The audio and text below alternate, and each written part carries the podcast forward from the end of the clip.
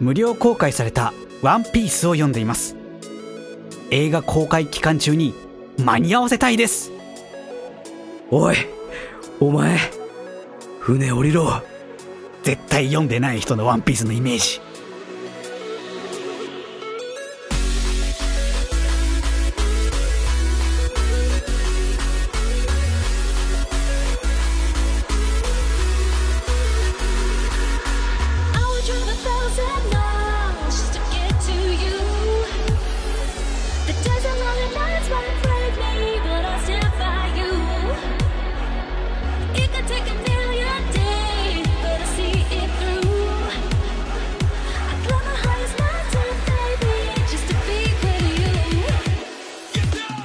ビーズクッションの中身補充でミスって大変なことになっていますペーターですそして服が散乱して大変なことになってます芝ですはいえー、それは片付ければいい問題じゃんそう 自己責任それ自己責任なんですよ私はもう不可抗力でもうその大変なことになってるんだから本当にいやあの自己責任は自己責任だよまあそうか ミスらなければいいでしょって話でしょいや私だってミスらないと思って慎重にやってたんですよあの部屋にヨギ棒があるんですけどうち、うんうんうん、もう買って何年か経って一回補充したことあるんだけどそれでも結構へたりを感じたから中身を買ってねこう注いでたんですよはいはいはい結構疲れんのよなかなかさーって出ないしさあそうなんだそうそうそうそうそうで入れるところもなんかうまいことああくしゃってなっちゃったとかなかなかいかないとか時間かかって同じ体勢でずっとこう腕を上げてたりすると疲れるわけはいちょっとした油断の瞬間にさ目を離した隙にささってこう入れ口からさはぐ離れちゃってさ部屋にあの中身のやつがブワーって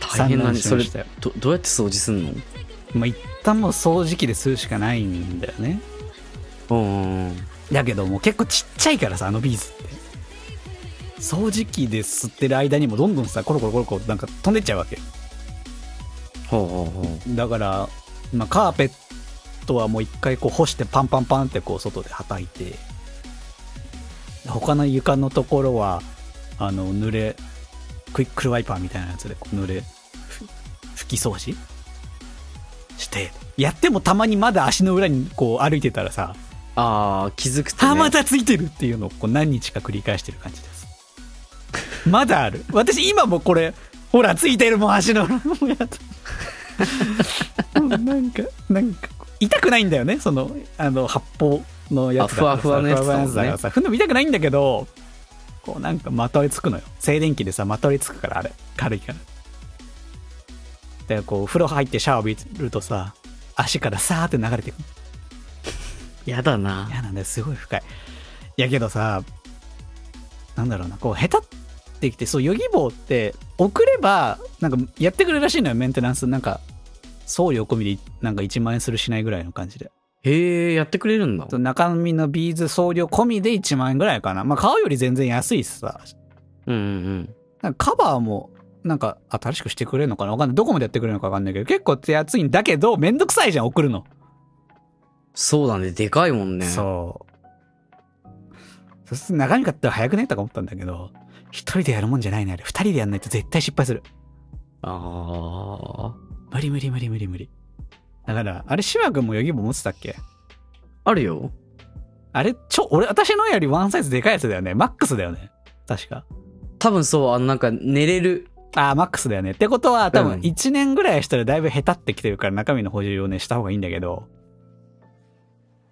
でもあんまりあんまり使ってないからそんなにああ、そっかそっかそっか。ねこう洗濯するとさ治るとか言うじゃんちょっとあー、そう、そのあのカバーのね、カバ伸びで、そう、その話もあって、カバーは普通の洗濯じゃなくて、あの、乾燥、熱の乾燥のやつでやった方がより縮んでくれて、うんうんうんで普通に干すんじゃなくて、まあ乾燥機付きの場合は乾燥機付きのやつで回して、えなけコイれンランばド、リーとかでそう、コインランドリー、私やってきたもん。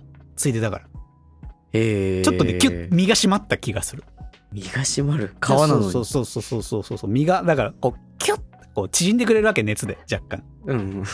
伸びてたのが若干だからで中身も補充したからもう結構ねそうなんかいい感じになったの生まれ変わった。中身を新しく若干散らばらした以外は成功ああ、大変なんだね。大変補充ほんと大変ほんと大変まあけど快適なヨギボーライフのためにさこう夏も落ち着いて涼しくなってきたからやっぱビーズクッションに座ってさくつろぐちるい時間をさ作りたいわけじゃんこれからそうだ ね。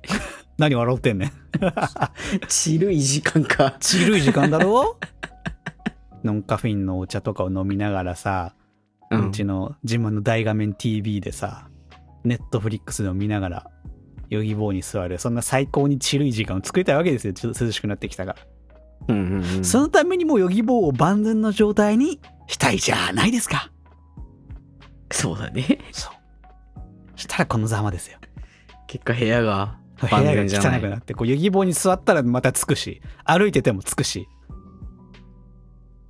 最悪よ気を気をつけま島す。君も、補充するまあ、時そはう、島君もゆくゆくは来年ぐらいには多分メンテナンスのタイミングが来ると思います。うん。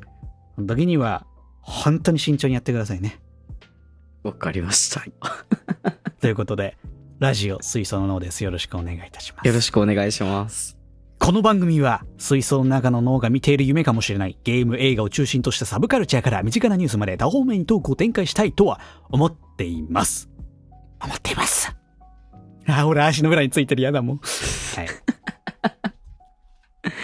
ということでねまあ先ほど言った通りこう涼しくなって季節の変わり目ということででまあ9月のさ終わり頃って連休もあったじゃないですかあったね。うん。だからそのヨギ棒もそうなんだけどね、部屋中掃除しようと思っていろいろしてたんですよ。ほうほうほう。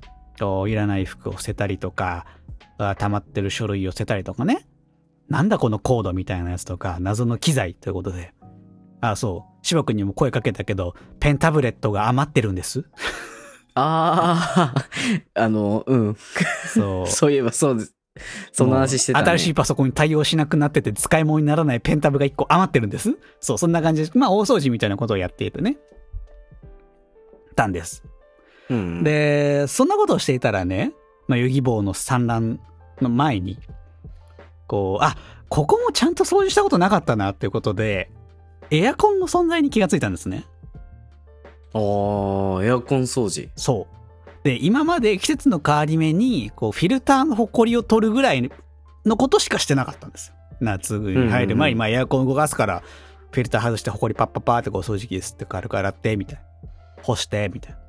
ぐらいしかしてなかったんだけども、エアコンのその中、さらに中ですよ。まあ、素人で掃除できない部分。ああ、内部の清掃ね。そう。で、まあ個人じゃできないですよ。ヨギボーの補充じゃないんだから個人じゃできない の。けどなんか業者に頼むと結構するんじゃんってイメージがあったんですよ。う。うんうんなんだけど、最近だとなんかこうネットサービスでその個人の人に簡単に頼めるサービスとかって多いじゃないですか。ああ、つなげてくれるね。そうそうそうそうそうそうそう。で、まあ、いい機会だし、調べるだけ調べるかと思って、パーっとそれでし調べてみたら、まあ、だいたい7000円から9000円ぐらいで簡単に頼めると。即日へえ。ぐらいなんで、まあ、じゃあまあ、7、8000円ぐらいだったら、まあ、まあまあまあ、いいか。大掃除もしてる気分だからと思って、もうその日のうちにパッパッパッと頼んだんです。うんうんででこの間の、まあ、9月の終わり頃の連休の期間って皆さん何をしてたかっていうとそうです台風ですよねうん。ああ、そうだね。すごい天気がある。悪かったんですけども私はそのことをすっかり忘れて即日頼んじゃったんですね、うんうんうん。ということで業者の人が、えー台風の時に来てくださいました台風の中。最悪ほんといるよね台風の時に限ってピザ注文するやついるいる。そうそういうタイプ私私 ほんとこう来てもらうっていう連絡を取った後に気づいたんだよね予約が完了した後にあれめっちゃ天気悪いんじゃね今みたいなあ あ。来てくれたんだ。来てくださいました仕事ですからね何も文句を言わずピンポーンって来てさ、こうちょっと外は大荒れの中、こう機材を一式持ってたよ。お伺いに来ました。なんとかなんとかです。よろしくお願いします。とか言って。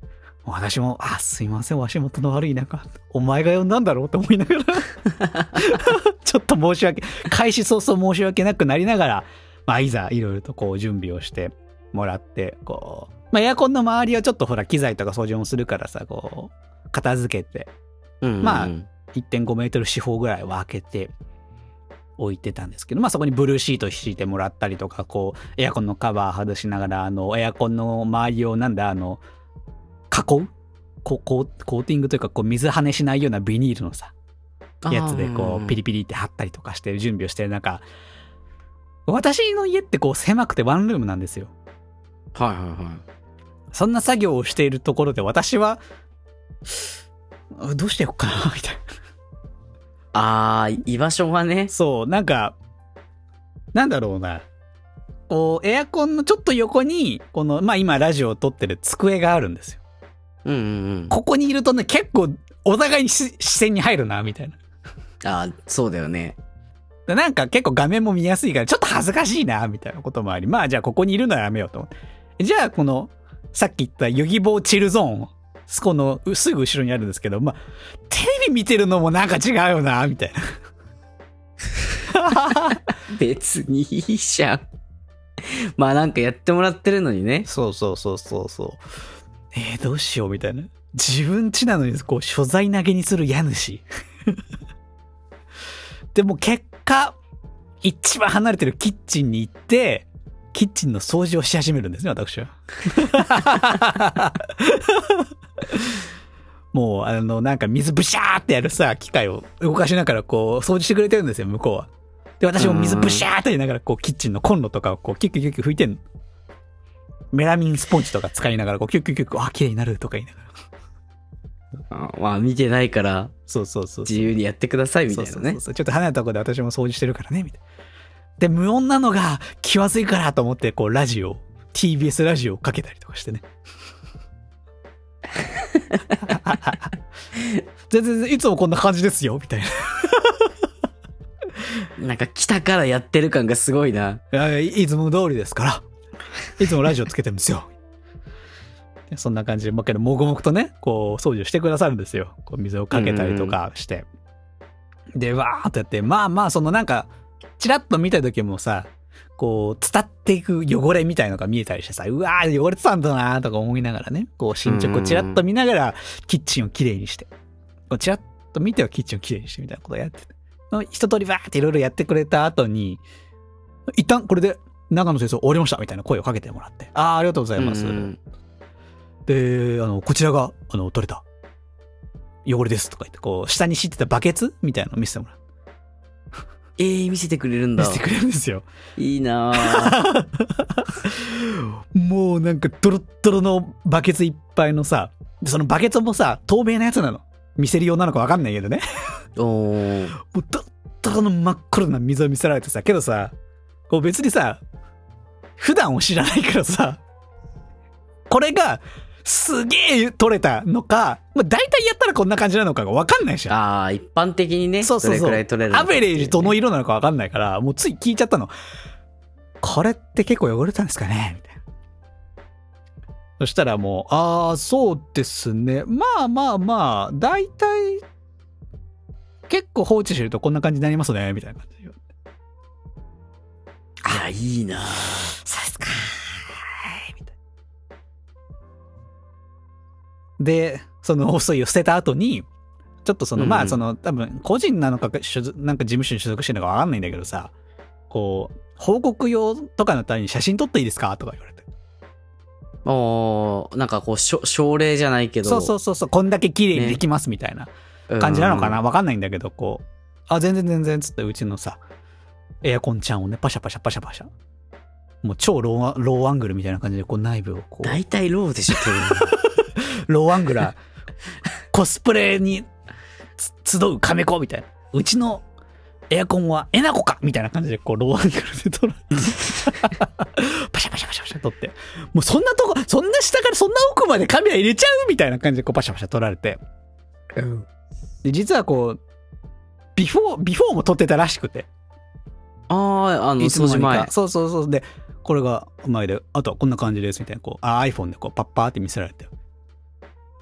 もうローアングルのこう、なんかこう、か、カビなんだろうね、汚れの。ほこりとカビが固まったみたいな、真っ黒になってるさ、なんか筋みたいなのがついてるわけじゃん、エアコンの中。うんうん。で、うわーとか思って、アフターになったらそれが綺麗に撮れてるわけ。へーマジでめちゃくちゃ汚くなってた。まあ、汚れ、拭けないからね。まあ、掃除する手段がね。そうそうそうそう、ないからさ。そう。で、多分引っ越してきてから内部の清掃、清掃やってなかったんじゃないかなって思うわけ。ああ。そうするとだから3年とか、いや、3年はすごいな。そう放置してたんだよね、気づけば。うんだから恐ろしいと。マうん。いジや、で。さそこから風が出てきて、それを吸ってるわけだかそらうね。そうそう。よくないよね。カビ浴びまくり祭りでしょ。 うん。うん、だから、まあ掃除してよかったなと。あんな、うちのエアコンが海苔の養殖場みたいになってると思わないじゃん。うん。ねそうだから、まあ結果としては、やっぱりこう専門的な道具とか、そそれなりの準備が必要だから、個人では無理なことだったなと思うので、まあ、うんうん大体まあ8000円ぐらいだったかな。だったんですけど、満足度はめちゃくちゃ高いです。ええで、で、まあこれはあれかなと思うんだけど、こう中の水バシャーだけじゃなくて、エアコンカバーとか洗ってくれたりして、あと、うんうん。抗菌サービスみたいなものも、抗菌コーティングサービスみたいなことも、あ、サービスでやっときますとか言われて、まあ、次回も使ってくださいみたいなことなんだろうね、こうシーズンから。あ個人でやってるからサービスいろいろやって、こう季節の変わりにまたお願いしたいみたいな感じなんだろうなと思いながら、うん。まあ営業の一つなんだろうと思いながらもしてくれたので、うん、まあ、今回頼んでよかったなというふうに思いました。はい。あ。ええ結構満足度高いんだね。うん、まあこれからは、まあ、す年一ではお願いしようかなと、うんうんうん。最低でも、うん。やっといた方がいいことだなと、あんだけ汚くなるんだったらね。という感じですね。で、まあちょっと難点というか、一つ、まあもしこれかほうらこれを聞いて、あ、そっか、うちも季節変わりだから、まあ冷房から暖房に切り替わる、ちょうど今、エアコン使用しない時期じゃないですか。うん、うでん。このタイミングでやっといた方がいい時期なんですけどももしもお願いしてうちみたいな一人暮らし家庭の方はい。ご注意ください途中で私トイレに行きたくなったんですけども、うんうん。こう清掃のために使う水であったりとかそういうものをうちユニットバスなんですけどもだからお風呂場からこう水お借りしていいですかみたいな感じで言われておーこう出入りをするわけですよ。あと、エアコンカバーを洗ってくれたところとか、もうお風呂場をちょっとね、使ってもらったんですけども。うんうん。なので、私、ずっとトイレを我慢しなくちゃいけない状況になりまして、ああ、なるほど。そう。こうだって、いつ水必要になるか分かんないからさ、作業のその工程が分かんないから。うんうんうん。だから、いや、今い行くのもなあみたいな。で、ずーっともじもじしながらキッチンのトイレをする、あキッチンの清掃をすることになったので、もしユニットバスで一人暮らしの方は、えートイレに行ってから、えーエアコン清掃の方をお迎えするようにしましょうというか。はい。はい。気をつけてください。気をつけてください。ということで、 えー皆さんもぜひエアコンの掃除、内部掃除お願いしてみてはいかがでしょうか。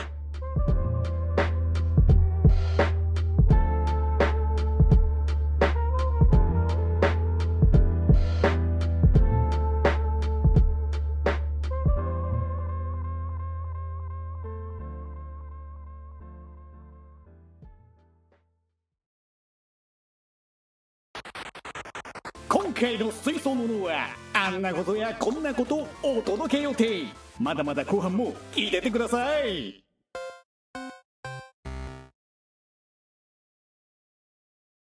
えー実は僕も前々から気になっていたことをちょっとやってみたはい。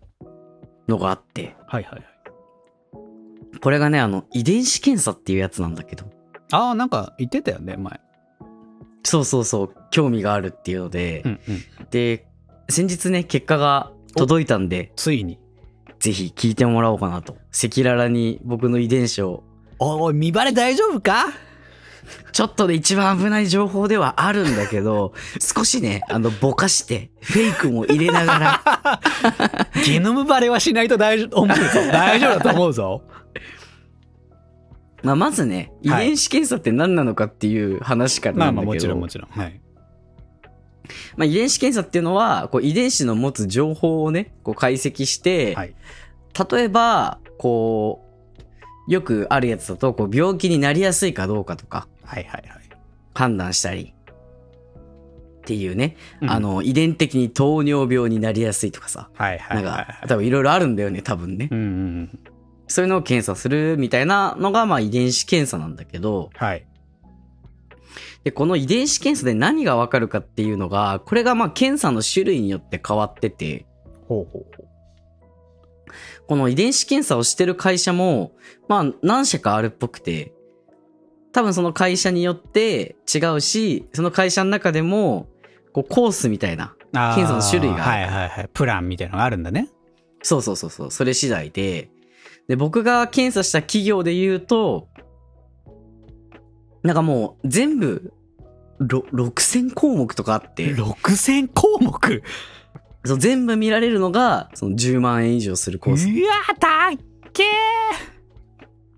で、他には、こう、自分の、こう、先祖がさ、どの大陸から来たかみたいあーあるなよね、あるよね。のが分かるタイプとか、あとは体質とか健康とか、あの、アレルギーだとうかんうんうん。さ、アレルギこー。はいはいはいはう、辛さの感じやすさとか、そういうこう、いろんなのが分い。かるようなやつ。へと、あとは、こう、メンタル系なんていうか、例えば、こう、落ち込みやすいーうんうんうん。体質か、みたいな、そういうのが分かるみたいな、いろんな種類があって、こはいはいはい、うね、肌がさ、乾燥肌かどうかとか、どんなスキンケアが合うかみたいなのとか、ダイエットについてとか、か。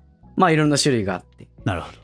で、今回僕は、こう、メンタル面によったやつをちょっと受けてみたのメね、ンタル。ほうほう。まあ、その落ち込みやすいかどうかみたいなのを受けてみて、はい。で、項目がね、まあ結構こう、多いんだけど、うん。まあざっと、かいつまんで、えーお発表していくと、はいはい。えーまず不可じ、不確実性なことへの恐れ。不確実。はあはあはあはあはあ。これから起こるこう未知の状況に対して不安感じやすいかみたいな。うんうんうん。これは恐れにくい傾向だった。ほうほうほうほまあ自分としては結構納得がまあいくかな。そんなに怖がらないかなとう。なるほどなるほど。思い、思ってて。はい。えー次が損害回避。損害回避なんかこう損しないように。あーはあ気にするみたいなはあはあはあこれはね標準だった。標準。まあ一結般構的僕損気にしないでしちゃうタイプだと思ってたんだけどね。 ほう。なんかこれ、これどうしよう。ちょっと、ちょっとね、あの、いくつかね、飛ばし飛ばしで、えー、はい い、くと、はい。ちなみに倫理観。倫理観。はい。倫理観、標準と高い傾向があるんだけど、標準だったね。嘘だ。低いかなと思ってたけ低ど。いだろう。あそうそう、低いっていうのがなかった。った。高いか標準かどっちか。あまあまあ、高いか標準かで言えばあ高くはな標準いなんだろう。高くはないと思うよ。君 は。はははでは次、一番ちょっと気になってたところなんだけど、はいはい。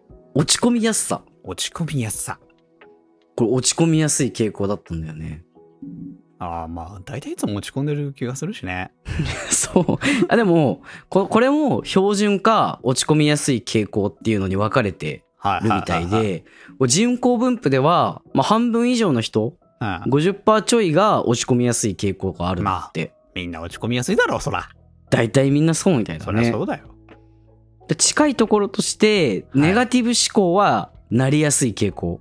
ああ。これ80%ぐらいの人がネガティブ傾向になりやすいんだって。まあみんな大体ネネガガテティィブブなだ思よ。考。ネガティブって言ってたらで大体当てはまるよ。うん。あとね、えー今日ちょっとね、あのー大学の話でしたけど、センチメンタリティ、センチメンタリティ。こう、センチメンタルになりやすいみたいな。はあ、はあはこれもなりやすい傾向 だった。あ、ほーんそうかで、でもこれも83%ぐらいの人が人口分布で、みんなセンチメンタリティなんだって。だそれが一般的じゃん。そう、普通なんだってね。うん。っていうのと、あとはね、なんだろうな。あの、耳垢のタイプ乾燥型らしいね。 あー、おーんって言ってほしいんだけこういうど。 おーんって言うと俺がまるで知ってるみたいな感じになっちゃ ったけど。そういえばそうだったよね、みたいなさ。知らん知らん知らん。してもらったことあったっけないよ。そうか。そう、他にね、こう、長寿、長生きするかみたいなおう。しないだろの。もあって。あ、でも標準だったよ。ええ絶対早く死ぬと思ってるもん。ねもう自分もそんな長生きしないと思ってたんだけどな。うんあとね、例えば、アルコールを分解できるかとかおお。も分かって、分解はね、できないみたい。あ、そう。だからそう、お酒はやっぱそんな飲めないんだなっ。て。今思うと、僕、あなたとお酒を飲んだことがほぼないからな。 えー、あ、まああんまないね。そう。知らんな。あんまり 酒人のと飲まないからさ、お酒うんあんまお僕は酒飲んでるイメージないからな。やっぱね酔ってさなんかまずいこと言っちゃったら怖いか らさやっぱ倫理観低いじゃない か。そうお抑えてる部分が出ちゃった らさちょっと危ないからそう。なかなかねえでもねでもこの遺伝子診断によると、はい。協調性は高い傾向にあって嘘だよ。嘘だよ。でね自分でもちょっとびっくりしたのが、はいちょっと社会性みたいな部分も高いのよ嘘に決まってるじゃないかいや自分でもそう思っ たよ高いわけないよ。社会性は高くないだろうと思ったんだもけうどね、もう今のその項目で、もう全部こう参考にならないことが分かったね。いやでね、あとちょっと気になってしまったのが、支配欲っていう項目 があっ支配欲。はて、まあ標準か強い傾向かで、あ、はいはいはい。 90%ぐらいの人が標準らしいの、人口分布。はあ、はあ、は僕、支配欲強い傾向あ。だったんだようね。わー。俺様系実は支配欲強いのかな俺様系、オラオラ系なのやだ。束縛しないで。何してたんだよ。 なんで電話出なかったんだよ。その飲み会男いるんだよな。行くな よ。支配欲だ。支配欲出して る。典型的な支配欲を出してる。でさ、はいまあその恋愛の話でさ、こんなの遺伝子で分かるのかと思ったんだけど、はい。こう恋愛初期のコミュニケーション力っていうのがあって、なんよくわかんないな。何こう付き合い始めてからこう3ヶ月以内のカップルを対象に調べた、はい。こう恋人とのコミュニケーションと、こう遺伝的な傾向っていうのが うんうん。あるらしいの。はあ、はあ。なんかこの遺伝子が、この遺伝子型だと、まああの恋愛初期のコミュニケーション能力が高い傾向にあるみたいな。はで、これも標準か低い傾向かなんだけあ。ど、はい。標準だった。なんでちょっと嬉しそうに報告してんだよ標準だったじゃねえんだよ。えでも、 知らん。低い傾向の人が1.1%しかいない。あらあ、しいなそうなんだ。そうなんだ。へえ。みんな、 みんな低いかなと思ってたらさ。 あれと思うんだけど、うん。さらに残酷な項目あって、はいはい。男性のモテ度っていうのがあるの。うわーやだーこれね、あの、モテにくい傾向だった。 それ分、分布的には割合とか出てるえーっとね、人口分布で言うと、のはい。えーっとね、一番多いのが標準まあまあまあま60%。あ。6割標準。はい。で、えーモテやすい人が22%。まあ、2割、はだから残り17%モ テにくいい。選ばれたらモテにくいだなだそう結構モテにくい人は少ないんだ遺な伝子レベルでモテにくいんだね。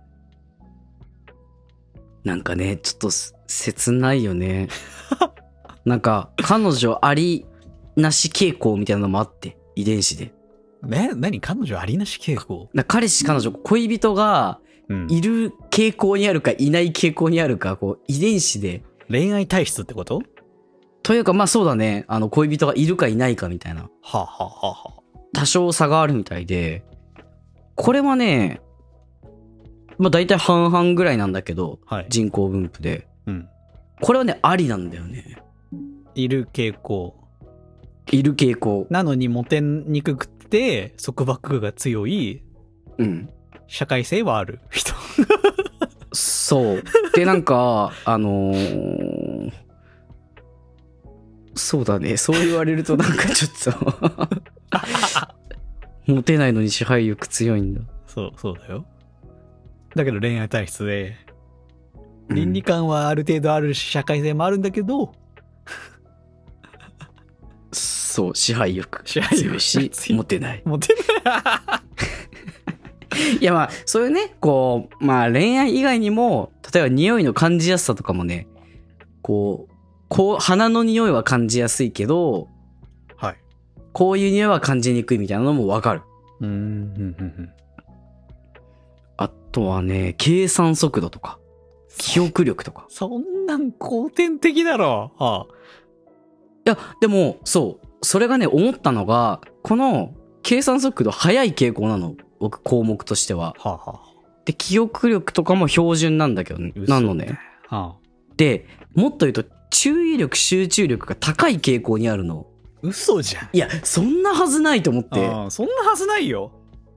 と 思って、で、このね、遺伝子検査の結果がまあネットで見られるんだけど、うん、うん、ネットで見る前にね、あのーこう、自己分析みたいな、こう、今の自分の自己分析の、こう、チェックシートみたいなのを受けるのね。はあ、はい、はい、はい。で、わかるのが、その遺伝子的な、その、こう、検査の結果と、じ今の自分の、こう、結果で、こう、差異が見られるのね。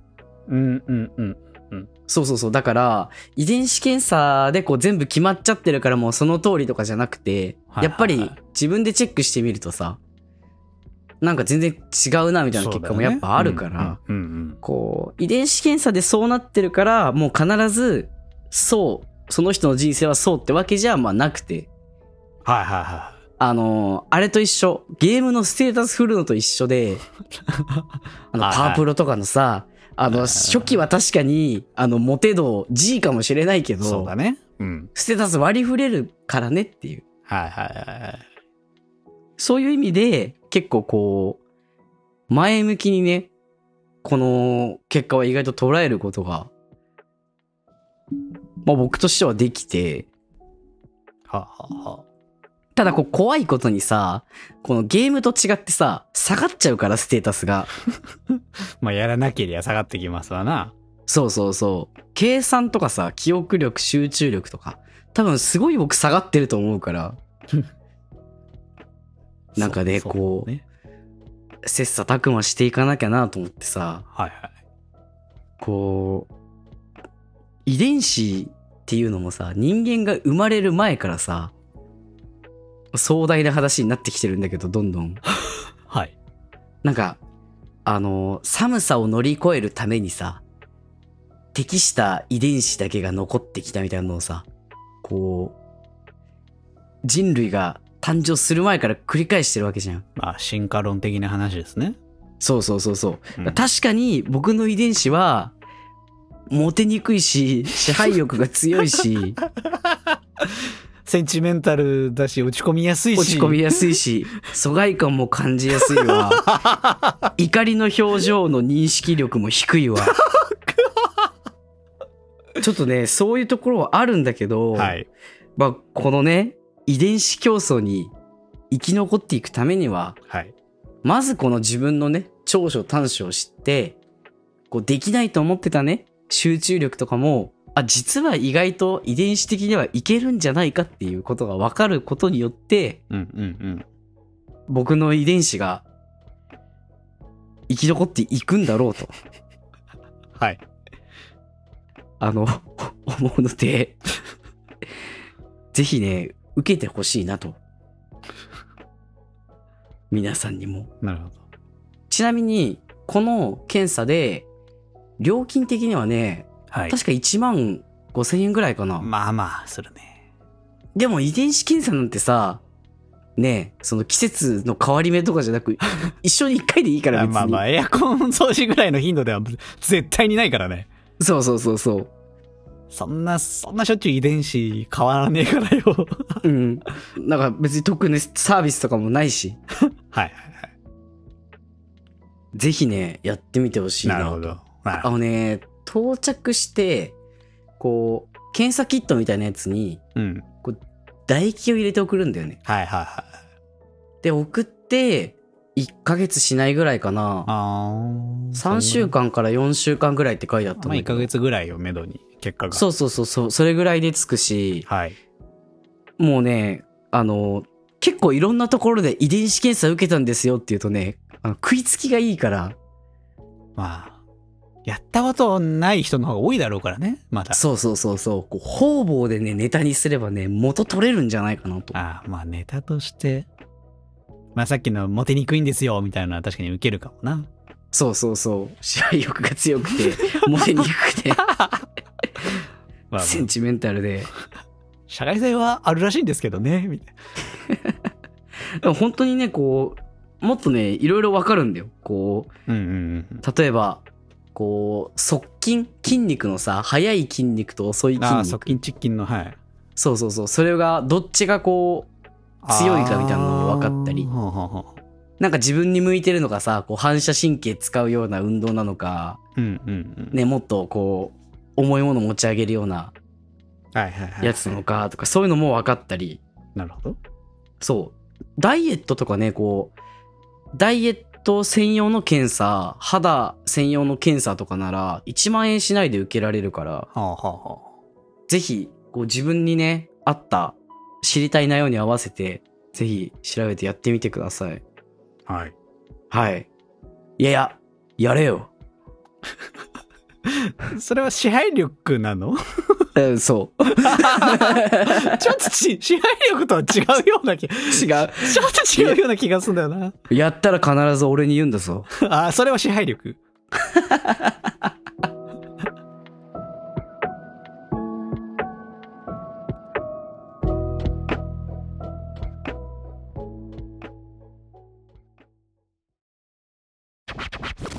無人島に持っていくなら的な話あるじゃん何持ってくそんなこと考えさせちゃってごめんねって言って抱きしめるいやそれ仕事と私どっちが大事って時の模範解答水槽の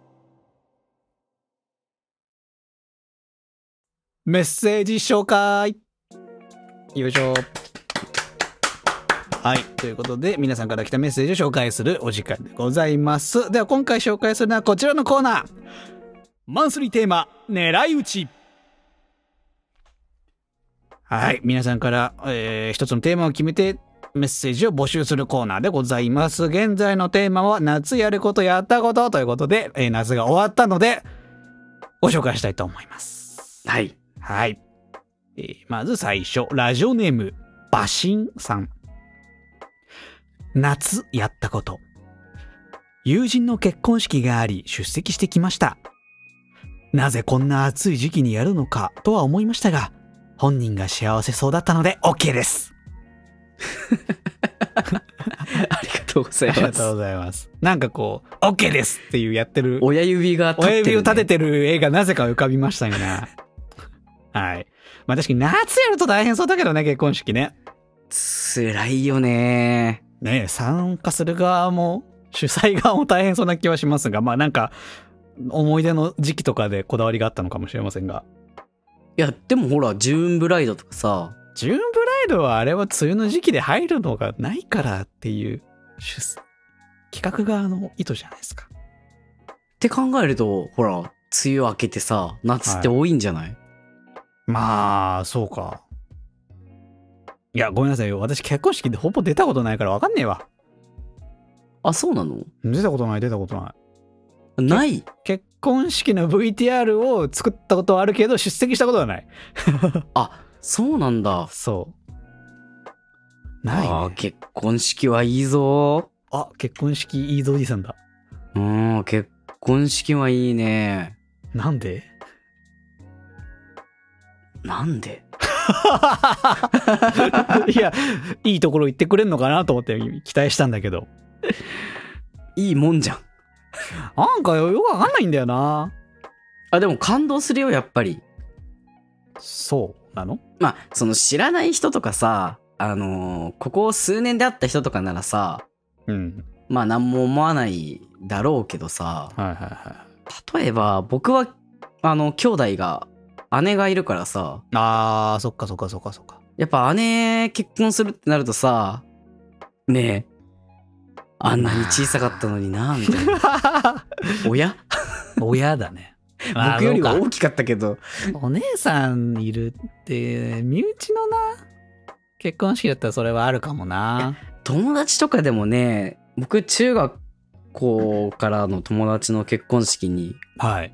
今年の3月ぐらいに出たんだけどほうほうほう。あでもやっぱ感動したよ、えー。中学校の時からさあんなねえ小さかった ななんで親側の意見おめえもちっちゃかったら同じぐらい。そうその友達は今180以上あってお僕めえよりの方がちっちゃいねえか、今の方が。そうか。いや、出たことないからな。なんか良さがわからんのよね。あーであでもでもなんかさやっぱこうなんだろうな昔から知ってる人がさ、うんこう結婚っていう大きなさ、うんこうイベントを迎えてるとさあすごいなーとかさだけど、それはだって式挙げてなくても感じないお前いやが結婚かみたいな。大変そういだやなんかそ、のなんだろうなやっぱ結婚式ってさはい明らかに姿が違うじゃん、あー、まあ、なんかその清々という結かね婚したって聞いて想像するのってさその変わんないじゃんあんまり姿があははははただ結婚してさ、うわー奥さんがいるのか、奥さん、妻、彼女、奥さんというか、妻という 無か理、やりひろゆきみたいに言うな。彼女というか、サイ君がいるんだなとうん。思うだけじゃん。いや、まあ、思うだけ、まあまあ、結婚式でやっぱ見るとね、うわー、すごいなってなる、やっぱ。へえ。そうか。うん、だからやっぱ一回出てみた方がいいと思うよ。いやいや、そんな。呼ばれるような友人がいまだ全員結婚してないからな。兄も結婚する気配ないですし、 私の近い友人も結婚したけど、なんか式あげないですし。あー、まあそうか。 そう。最近結婚、私の友人2組ぐらい、去年、今年ぐらいでこう続けてしましたけど、式あげないね。まあ、ご時世とかもあったのかもしれないけど。あ、そうなんだ。うん。あげないあげない。いや、僕、結婚願望はないけど、うん。やっぱするならあげたいと思うもん。マジか、すごいね。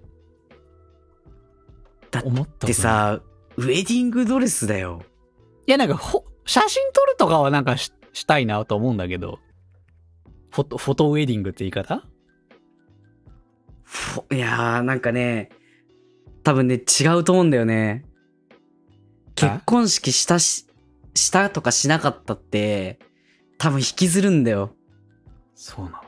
結婚して、じゃあ、10年経ちました、20年経ちましたっていう時に、いや、だって結婚式しなかったじゃんみたいなこと言われ、絶対ね、なんか言われるというか、思っちゃうと思うんだよね。はあ、やっぱやらなかったっていうのはね、でかい気がする。そういうものなんですかいや、そういうもんだと思うよ。だって結婚式ってあさ、ーそのやっぱウェディングドレスっていうのはさ、見たいっていうのはあるけどさ、やっぱ披露宴とかさ、あるじゃん。いやなんかそこに対してわかんないんだよな、なんか、その、思い入れというか、なんかあれがわかんない。まあまだ結婚したことないというか結婚本気で考えたことがないからやはい。っぱその辺って分かんないと思うんだよね。あれ、私今マウント取られてるのかなあ独身だよ。私もしかして結婚マウント取られてるはい。まあそうです独身だし別に結婚の予定も ないよ。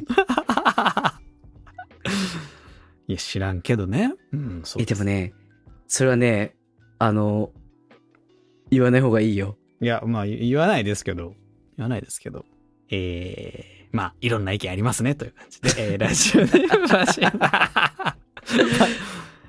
はい、バシラジオネームバシンさんでした。ありがとうございましたあ。りがとうございました。続いて、ラジオネーム、でちやまさん。えー水素の脳のお二人、こんにちは。マンスリーテーマの夏やることやったことですが、夏休みに海に行くという目標を立てていたのですが、一回も行きませんでした。夏に海に行く。これが青春の夏っしょということで。えーっと、やってないですね、この場合。何も。いや、間違いない。夏に海に行く、これが青春の夏だよ。うん。い言ってないんですよ、この人。 つまり何も、この文章からは何もないんですよ。 結果。結果ね。いや、わかるよ。夏海に行こうっていう、あの、漠然とした何もない感じ。いや、そうなんだよな。海って、とりあえず行こうと思って行かないんだよね。ねえ。なんか、なんだろうな。多分、青春の賞味期限が切れた後の夏は、うん。海に行くじゃなくて、海に行こうって思うところまでが、夏だよね。大人の夏、海に行こう。かっこ言うだけ。そうね。海ね。僕も海に行こうと思ってたもん。行ってないでしょ行 ってない。うん。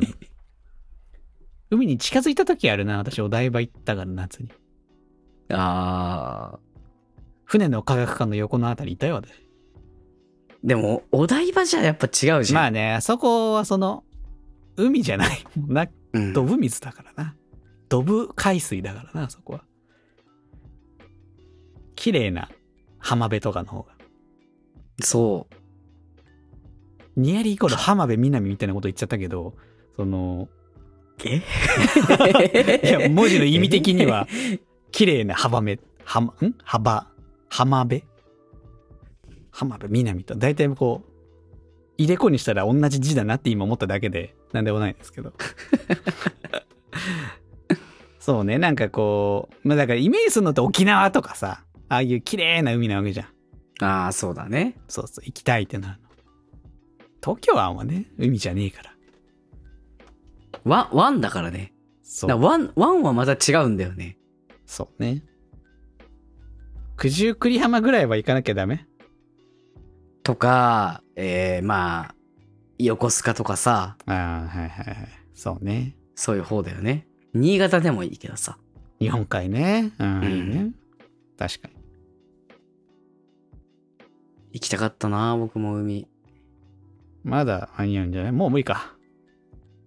まあ、は配慮はしないけどさ、まあまあ、行くだけだったらまだ行けるよ。行ってセンチメンタルになるぐらいはさ。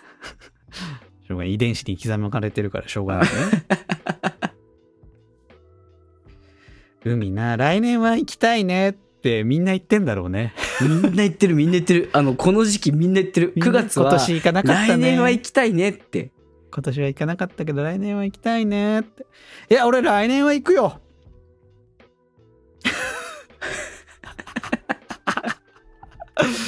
本当ああ、来年は行くよ。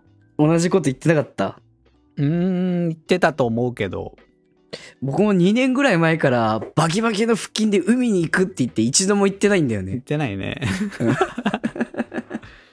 まあみんなそうなんじゃないですか。あ、そそう、そうね。行け、行けなく海に行くって言って行けなくなったら、あ、青春終わったな。この判断でいいんじゃないそっか。じゃあ終わったんですよ、デチュアンさん。終わったんです、あなたの青春は。ね。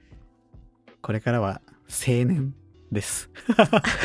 もう、もう、あもうの、あなたは青青年。春の春の部分がもう、秋、そうです。秋になっちゃって、青い秋になっちゃってるからね。そうです。なので、山に行きましょ 一気に老け込んだなう。。山に行って、もみじを見ましょう。これからの秋に。確かに。ねいいよ確かにちょうど季節的に、いいよ。もみじ狩りに行きましょうもみ。じ狩りに行きましょう。ね。海にはもう行けません、あなたは。はい、ということで、えーラジオにも出ちゃいます。ありがとうございました。ありがとうございました。えー続いて最後。ラジオネーム、格安スマホ移行中さんです。メッセージが集まっていないとのことだったのでお送りし ます。ありがとうございます。ありがとうございます。特段、何もしなかった夏なのですが、強いて言うなら、お酒を浴びるように飲んだ日があります。忘れてしまいたいことがありました。ああ、あれもひと夏の思い出ですね。なということで。はい。夏じゃなくても飲んでるでしょ。まあまあまあ飲ん、普段から飲んでるかどうかはわからない。わからないですが、えーと、この方が何があったのかは詳細は知りませんが、まあ、ひと夏の思い出があったみたいですよ。まあなんか、夏に置いていきたい出来事があ って、忘れるために。そうだね。お酒飲んのでしまった力を借りて。はい。 お酒飲んでさ、忘れるいや、あの、し、し、 あの、純粋に、純粋にさ、僕、お酒を飲んで忘れようとしたことがあんまりなくて。あのね、まあ、じお酒飲んでた時のことを忘れることはあるよね。まずは。おー、はいはいはいはお酒飲んでたからよく覚えてないなって時はあるし、い。うん。えーっと、嫌なこととか忘れたいことがあってお酒飲んでると、お酒飲んでる間は忘れられるよね。あ、そうん。他のこと、嫌なことを深く考えられなくなるから、悩んでる時とか。う。うんうんうん。とりあえずお酒飲んでなんかふわーっとしとけば、その嫌なことに真剣に向き合わない時間になるわけじゃん、その酔ってる時間は。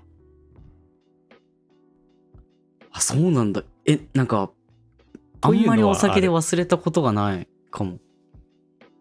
結構飲むの、それはやっぱり。結構飲む。あー私は、わかんない。遺伝子調べてないからお酒に強いかわかんないけど、うんうんうん。ほどほどにちゃんと飲まないと、それベロンベロンにはならないから、あーそう、1、2杯とかだと全然割と酔ってないいい状態になっちゃうんで、もっともっともっとガーッと飲んだ時とかは、その時のことを覚えてない時みたいなことはあったりする。あ、そうなんだ。なうんんか記憶をなくしたことなくて、お酒で。ああ、本当一度なくしてみたいなとはちょっと思うけど。えー疲れるよ、次の日。いや、そう ね。単純に、その、そう、疲れるのはすごいあるんだよね。忘れないけど、記憶を次の。日からもう一日ぐらいはなんかぐったりしてるからね別に良くないねやんなくていや、忘れてみたいよ。一度。いや、酔って記憶ねえわーって言って、地獄のミサみたいに さ。飲みすぎて全然記憶ないわー。れは辛いわーっ全然寝てて。ねえわなんか気づいたら言ったんだけど、あれなんかやっちゃってたえみたいな。やってみたいじゃん。めんどくさいぞいや、こういうのをさ、ほら、大学生でやってこなかったからさ。ああまあまあまあ私そうもそそうんそう。な反動が出ちゃってさ。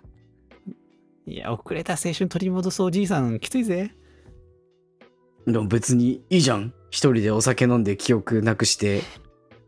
一人でやると記憶なくしてたかどうかよくわかんないぜあ、確かに。誰ももう、証言してくれる人がいないと闇さ自分が記憶なくしたやつどうかなんてだって覚えてないんだからわかるわけないじゃんいや、な、なんかさ、その、忘れて、覚えてないことはわかんないの。あれ昨日何してたっけみたいな。ああまあまあまあの、飲だんけでどる途中までは覚えてるけど。寝ちゃったのかなとかでなんかそのわかんないじゃんああ、その自分の記憶にない行動をしてたとか、そういうのはないってそいううそう、いや、お前なんかすげえなんか変な曲歌ってたぜとか言って、いえ、全く覚えてないわ。いやー、一回やってみたいなんな。かすい。ごい誰々に絡んでたから謝っとけよとか言われて、いや、覚えてないな、みたいな。あるのあ まあ。いや、なんか、ササークルの合宿で、うん。なんか後輩に絡んで大号泣してたから謝っときな、みたいなこと言われて、うわ、申し訳ないことをしたみたいな。 泣くタイプなんだ。私泣くタイプなんですよ。泣きそうだな、確かに。うるせえな。落ち込むタイプだから採用と。ああ、泣き上手ってやつか。ダウナー。へえ。だから、申し訳ないっつって。謝ったこともありますけど、めんどくさいよ、疲れるし、頭痛いし、なんか泣いてたし、泣く人だって思われるし。いいこと、いいことない。いや、僕泣かないもん。いやけど、ね、どうなるかわかんない。いや、でもなんか寝たりする方が多いかな。まあ、寝平ちゃ和うとか的だね。いや、もう、セクハラ大魔王になるパターンもあったりするから。ああ、確かに。怖いよね。それ覚えてない、意識してないとこで出ちゃったらそうそうそうそうね。もうそいつの本性、本性そういうやつだよって周りから思われるんだぜ。次の日から。怖いね。そうだよ。いや、でもセクハラ出ないと思うんだけどな。いや、そんなんわかんない。え、じゃあ遺伝子に書いてあったんですかあなたは。書いてありました。えー、そうなんだ。飲んでもセクハラしない傾向にありってありました。ちょっとそれどれで受けたか教えて俺も受けっから。えー、忘れちゃった。俺も受けっつの項目見たいわ。俺、そうじゃないって思いたいから。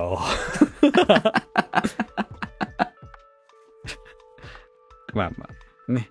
酒には飲んでも飲まれるなってことですね、と。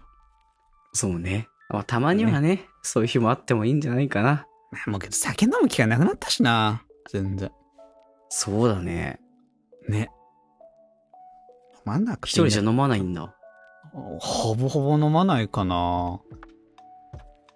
たまに、本当にたまに飲むときあるけど、いや一杯チューハ二杯イぐとらいか買って。うん。あと、クラフトビールとかね。 ああ。僕ワイン買って飲んでるよ。なんでワインなのあの、レッドブルとワインを割るやつをさ、あー。最。近やってて。なるほどね。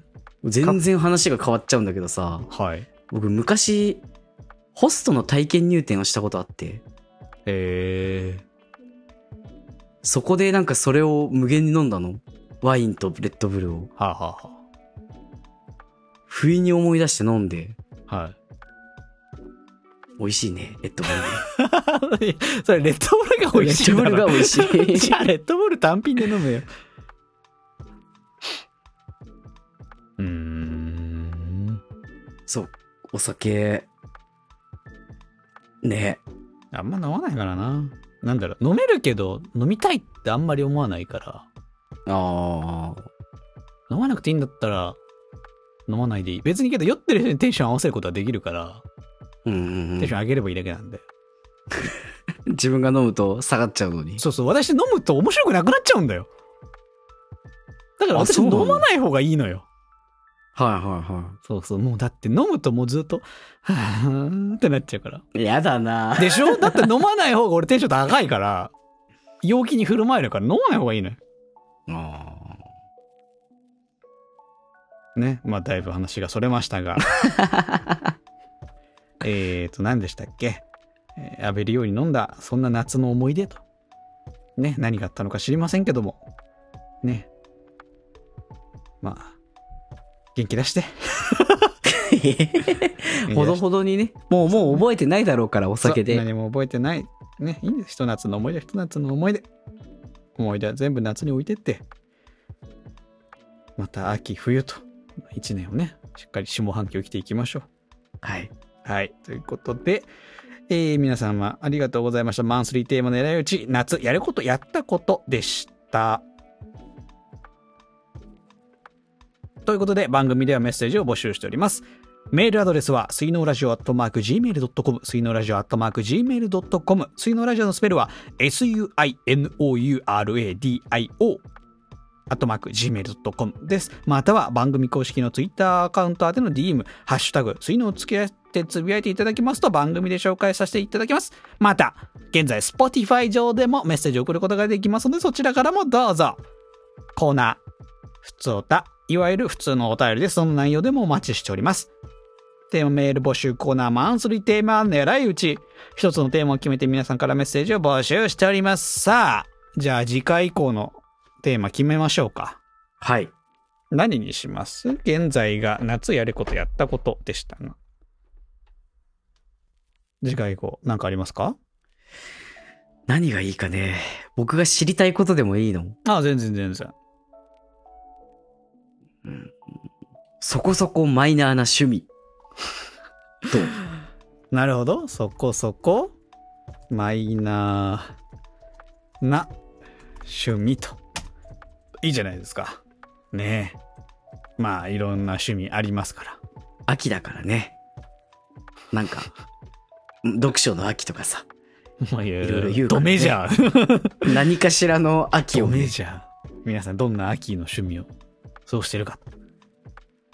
なんか、あるんですかマイナーな趣味持ってるんですかマイナーかわかんないけど、最近ケーキをケーキ焼くのがちょっと趣味というか、ええもう毎週毎週、毎週末ケーキ焼いてて。ここのところ。ええそうなんだ。そう。一回も成功してない。まあまあまあ、初心者でいきなりね、あんま料理いっぱいするタイプじゃないですしね。そう全然できないからもう、ケーキ一個作るだけでもう、効率悪いからさ、はいはい。もう流しもいっぱいになっちゃうし さ。ね え。まあ僕のそこそこマイナーな趣味はケーキを焼くこと。あーなるほどね。なんかあるえー、なんだろう。ああ、私、朗読というか音読というか。音読っていうのは、こうなんか本とかこそうそうそうう台本というかがあって、なんか、あ、この文章いいなとか思った時に、そうそれはこうどっかにこう投稿したり誰かに聞かせるんじゃなくしてなてい、してない。自分で読なんむか。自分で声に出して読んでみるみたいなのを結構やることが多くえー、え、それは撮ったりもしてないのて。してないね。もうただ読むっていう感じ。そうそうそう。声に出していい感じの日本語っぽいなと思ったら、音読をしてみて、朗読をしてみたいな。ああ、結構面白いね、それで。とか。あと、なんだろうね。まあゲームばっかしてるしな。映画行ってるかゲームしてるか漫画読むかとかだしな。まあそこそこメジャーだもんね。超ドメジャーでしょ、 それは。まあそんなとこかな。うん。そんな感じじゃないですか。あとはそうだね。メジャーな。まあけど皆さん意外といろんなことをやってたりしますからね。ね。うんそれをね、ちょっと知りたい。みんなどんなことしてんのか。ということで、えー次回以降のテーマは、そこそこマイナーな趣味。皆さんのそこそこマイナーな趣味なんですかということです。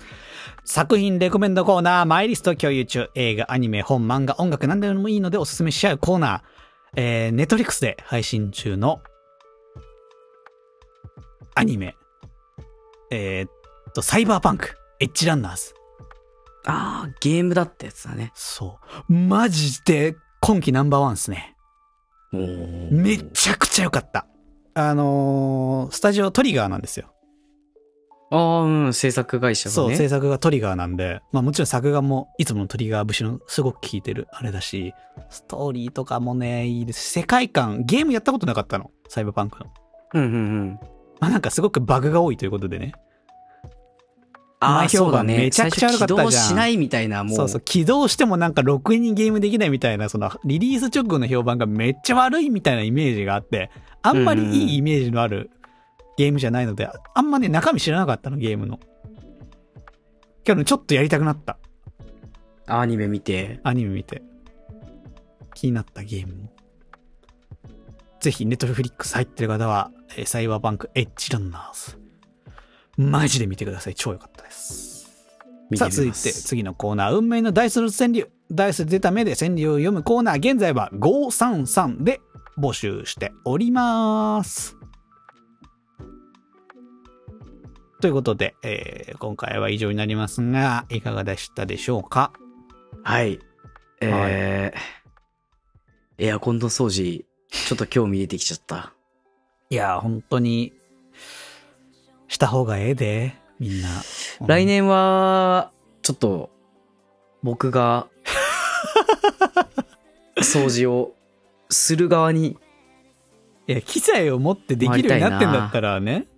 うん。いや、大変よ。やれ、やっぱあれ見てたけどさ、うんうんまあ家に行って、今機材運ぶのもさ、あれ、車で持ってくるわけですし。うん。そうだね。確かになん確かかあのポに。ンポンプというか、あの、高圧洗浄機みたいなやつもそうだし、あの、要はエアコンをさ、ある程度ばらさなきゃいけないからさ、うんうんうん。いろんなエアコンの型番もしてなきゃいけないし、はいはいはい。外し方みたいなそのそれぞれのメーカーによって違ったりするじゃん。ああ、そしたら、いいいよ。型番教えてよ。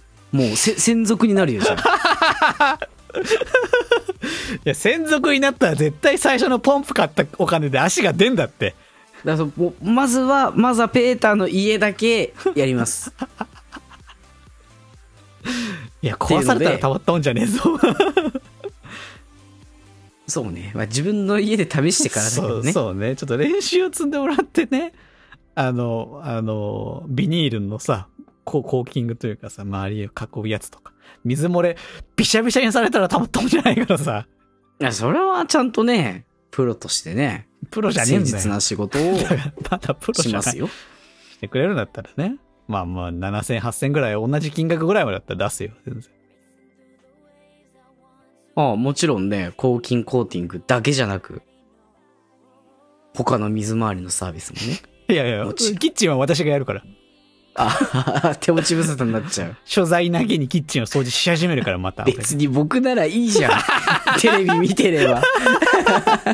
いやいや、ちょっとなんか人が作業さしてる横で何もしたくないんだよな。 また、いそいそとメラミンスポンジで擦り始めるから水回り まあ来年はじゃあ僕に任せていただこうかを。まあまあまあまあ。その技能が身についてるんであればね。な。うん。はい。まあまあ、検討しますかねと。まあ私もちょっと遺伝子検査、安いやつでも。なんかね、機会があったらぜひね、そうね。やってみ気になるっと。たらやってみようかしらという感じですかね。うん。。はいい。ということで、えーそれではまた次回お会いいたしましょう。バイバイ。バイバイ